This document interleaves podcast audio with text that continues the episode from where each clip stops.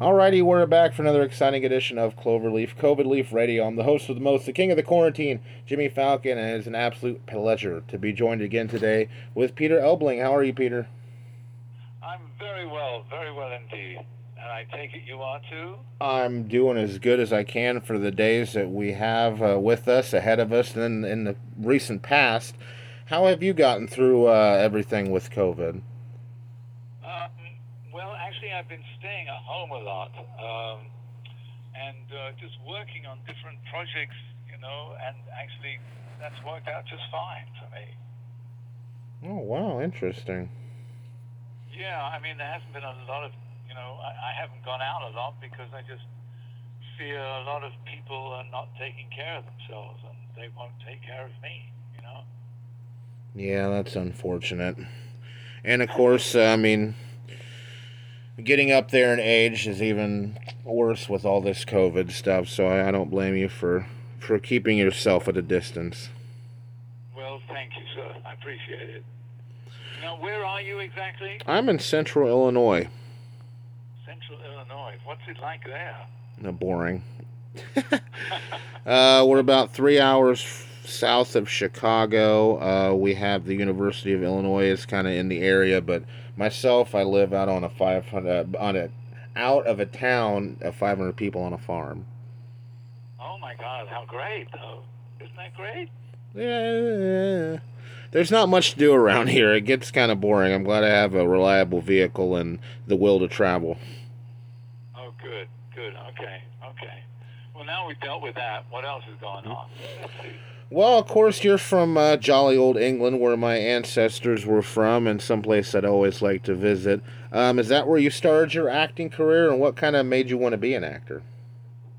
Um, you know, I I never had great ambitions to be an actor. Um, I just knew I wanted to do something. I wasn't sure what. And first of all, I started out as a folk singer, believe it or not, because Oh, when. I was 17, 18 years old in London, um, I was introduced to a lot of folk clubs, and uh, that became my inspiration.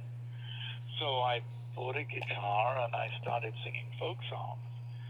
And then I emigrated to Canada because I needed to get out of the house, as it were. And Canada seemed a far enough away place uh, where I couldn't be, I couldn't sort of come back if things went wrong, you know. Mm-hmm. And I, I don't know how much you know about my history, but I met a French Canadian there called Michel Choquette, and we formed a comedy team, which again was never sort of in the cards for me. I didn't, it was not something I aspired to, but it was something I found that I could, um, I, not only could I do, but I really enjoyed. And for a couple of years, we traveled around Canada, and then, no, not even that long. For about a year, we traveled around Canada, and then everybody said, oh, you should go to the States. So we journeyed down to Los Angeles, and we began to uh, perform in nightclubs here, and then we went to New York, and we got a television career, and we did all sorts of TV shows, uh, like Carson and Merv Griffin, and uh, I don't know how many of your listeners are old enough to uh, remember those shows. Kraft Music Hall, the Dean Martin Show, we appeared on all of those. And after about four or five years, I was like, I don't want to do this anymore. I want to be an actor. Hmm. And so I quit that and I became an actor.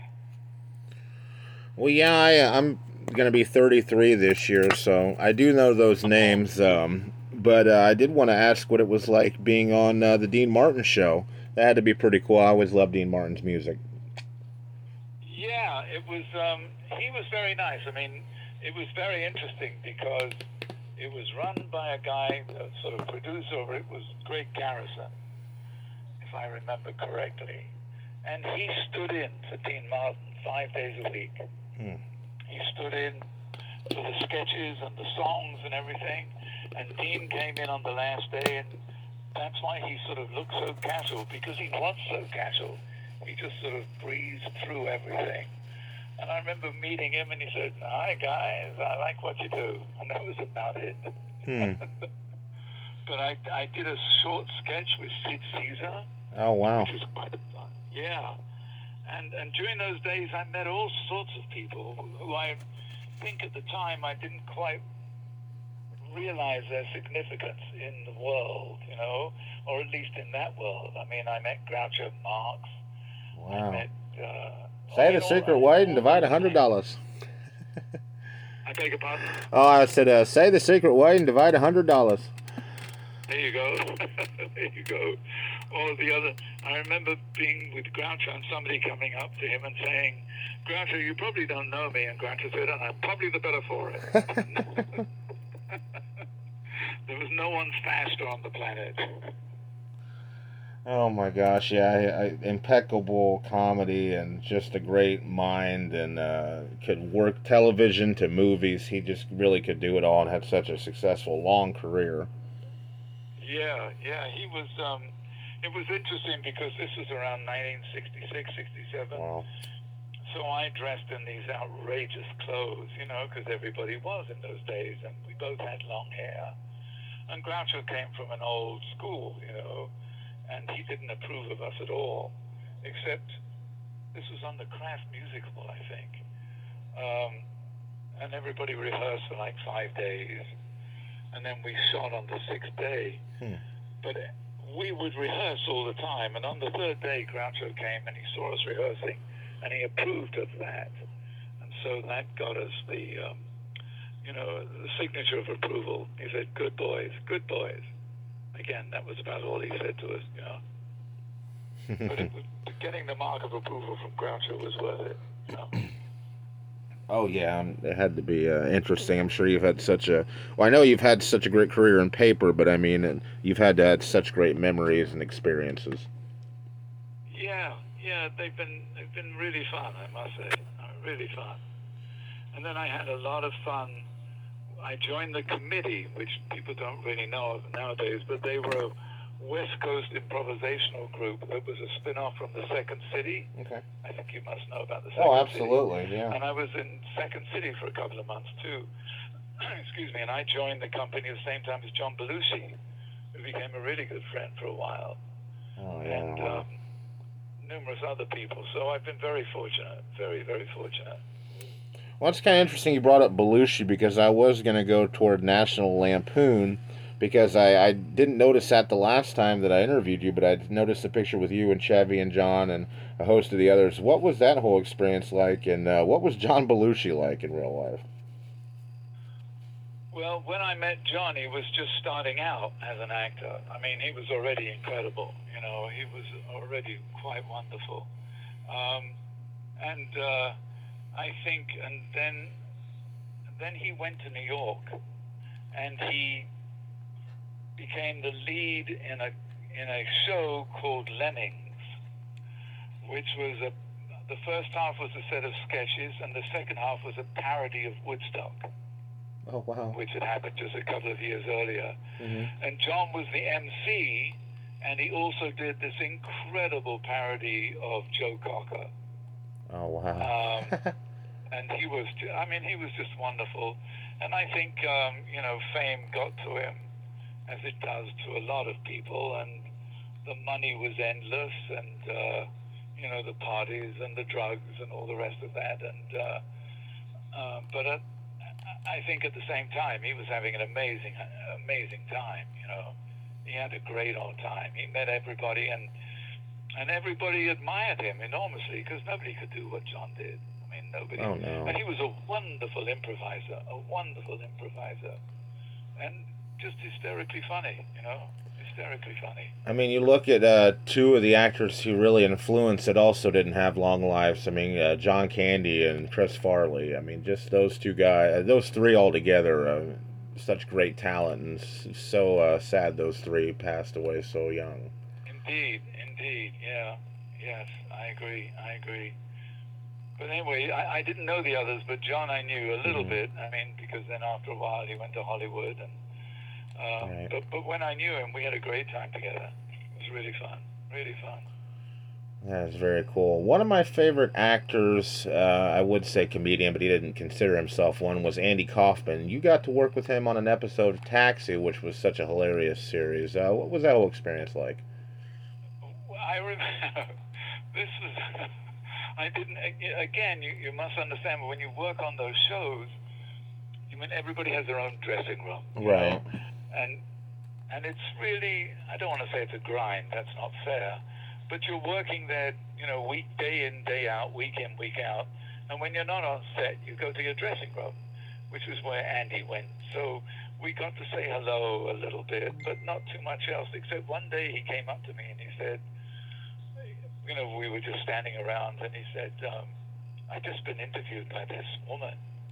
She wants to see my rubber room." And at the time, Andy was always talking about that he had a rubber room. and, uh, Oh my gosh. Of course, he didn't have a rubber room. And this woman kept saying, I don't remember what he said he didn't. Oh, he used to, I think he used to claim that he wrestled women Uh-huh. in his rubber room. Um, and of course, he didn't have a rubber room at all. And this woman kept persisting, and he, he took him ages to get rid of her. And he had just got rid of her when he came up to me. He said, "I don't have a rubber room. What's the matter with her?" that was that was the extent of the conversation. But he was hilarious too. Oh. There's so many wonderful actors and comedians. I mean, he was a comedian. I mean, he used to do a stand-up act. It was very odd and strange, Yeah. but that's how he became noticed because of his stand-up act. Oh, absolutely. And someone else that passed away too young and ended up influencing a lot of people as well. Oh, no question about it. No question about it. Yeah, he was great. He was terrific. It was wonderful to see him walk on the set and then suddenly go into this character. I mean, it was like 180 degrees. It was just terrific. I was very fortunate. I learned a lot from him as from everybody else, you know. Absolutely. And um, you co wrote a film with Garry Goodrow called Big Baby, which turned into a film I really enjoy. Honey, I Blew Up the Kid, directed by a man I had the inter- uh, honor of interviewing, Randall Kleiser. Um, how did the idea come for Big Baby, aka Honey, I Blew Up the Kid? How did you guys come up with, with all that? And how hard of an experience was it or is it to write a script? Well, um, it was again a real Hollywood story. Garry and I produced and directed a series of sketches called the Hollywood Primary, which we used to do on Saturday nights every six weeks with a wonderful group of actors. And one day when we were working, Garry, I don't know how it came up, but he said he said something about I've got this idea for a movie called Big Baby, and I remember saying, "Oh my God, I want to write that with you." And after a couple of years, we wrote it, and we got it to got it to various producers. And all of a sudden, I remember several years later, I saw an announcement in one of the trades, the Hollywood Reporter, saying, "Honey, I blew up the kid," or "Big Baby." Oh, I know what it was.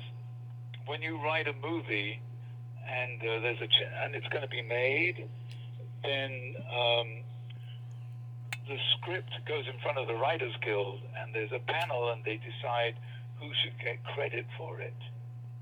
And it was bought by, I can't remember who bought it now, 20th Century Fox or someone like that. And so they sent it to us with the credits, and our name was not on the credit. Oh, no. So we immediately appealed and said, no, no, no, no, we wrote the original Big Baby to this. And they read our scripts and they said, yes, there's enough in the final version to justify us getting credit. But we had nothing to do with the making of the film at all. We, uh, we were out of the picture. Mm. I mean, that's not an uncommon thing that happens in Hollywood. That's why when you go to the movies, and there's often four or five people credited to a movie, it's because somebody, person A wrote it, and then person B rewrote it, and then it was bought by a different film company, and they Mhm. hired person C to write it, you know? And it just depends. You have to have enough of your original script, like 25% or something like that, has to be in the final version to get credit. And fortunately, um, that was the case with us. Wow, that's amazing. I I guess I didn't realize it broke down that uh that crazily. Oh, yes. yes, it does. Yes, it does. Because, as you can imagine, if you have a hit movie, there's a lot of money to be made, and everybody wants to be in on it, you know? oh, absolutely. I think everybody uh strives to be famous, and then those who are famous would probably strive to live on a farm like I do and be an anomaly. yes. The first thing they do is go and buy a farm somewhere in central Illinois. Yeah, can get away. absolutely. Absolutely. Should just hawk this place off to Johnny Depp and go out out west. Well, you're probably surrounded by them, but you never see them. You know, they're hiding out all the time. Oh, that'd be interesting. You're also uh, an accomplished author as well, doing a children's book and um, done a novel novel as well. Um, what what was your desire to start writing, and uh, what have some, been some of the pleasures and problems in you know, doing your own stuff? Um, well, I've always written, even even when I was just an actor, and even I, I was always trying to write things, not very successfully necessarily, but I was, excuse me, I was always trying to write, or I was writing, um, and the novel came about in an interesting way. I remember I I went to a French restaurant with the lady I was living with at the time, and we came home and we were violently ill. Hmm. And, uh, you know, we'd spent quite a bit of money at the restaurant, and I thought, well, that's not right, you know. So I went back to the restaurant the next day when it opened, and I spoke to the maitre d', and I said, excuse me, um, but I was here at your restaurant last night, and I ate a meal, and I got very sick. And he said, uh, what did he say? He said, um, well, that's not my fault, or something like that. I said, well, I know it's not your fault, but um, don't you think I should be compensated in some way? He said, well, uh, maybe you didn't like the food. I said, no, no, no. I mean, it, maybe, no, what did he say? He said, maybe you need a food taster. And I was thinking to myself, well, maybe what you need is a clip around the ears. But I didn't say anything because a food taster, I thought, oh my God, what an incredible idea to write about a food taster. I haven't read any novels about that. So I went home and I started writing.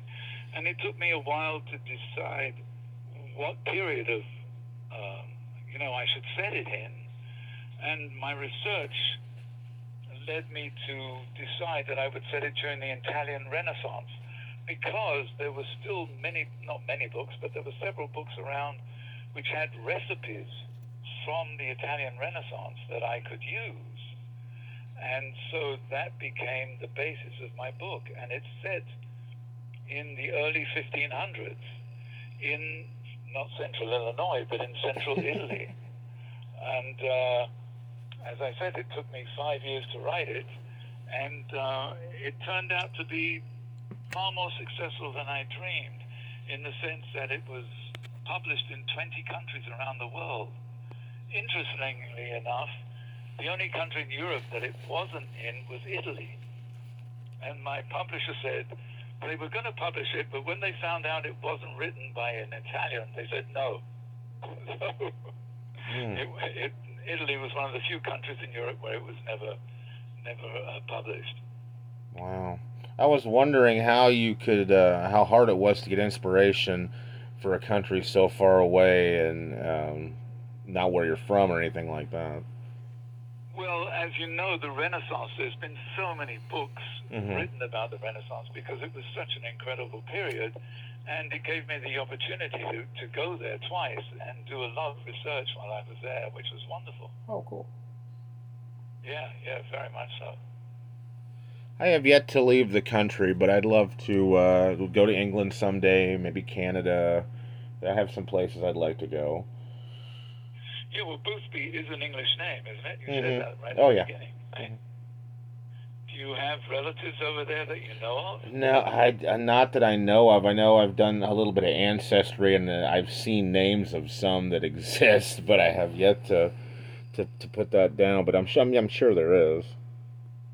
Oh, yeah. Well, you must go, man. I think you'll have a wonderful time. Don't go right now, because if you go to England right now, they quarantine you for two weeks, I think, or something. Oh like yeah. that.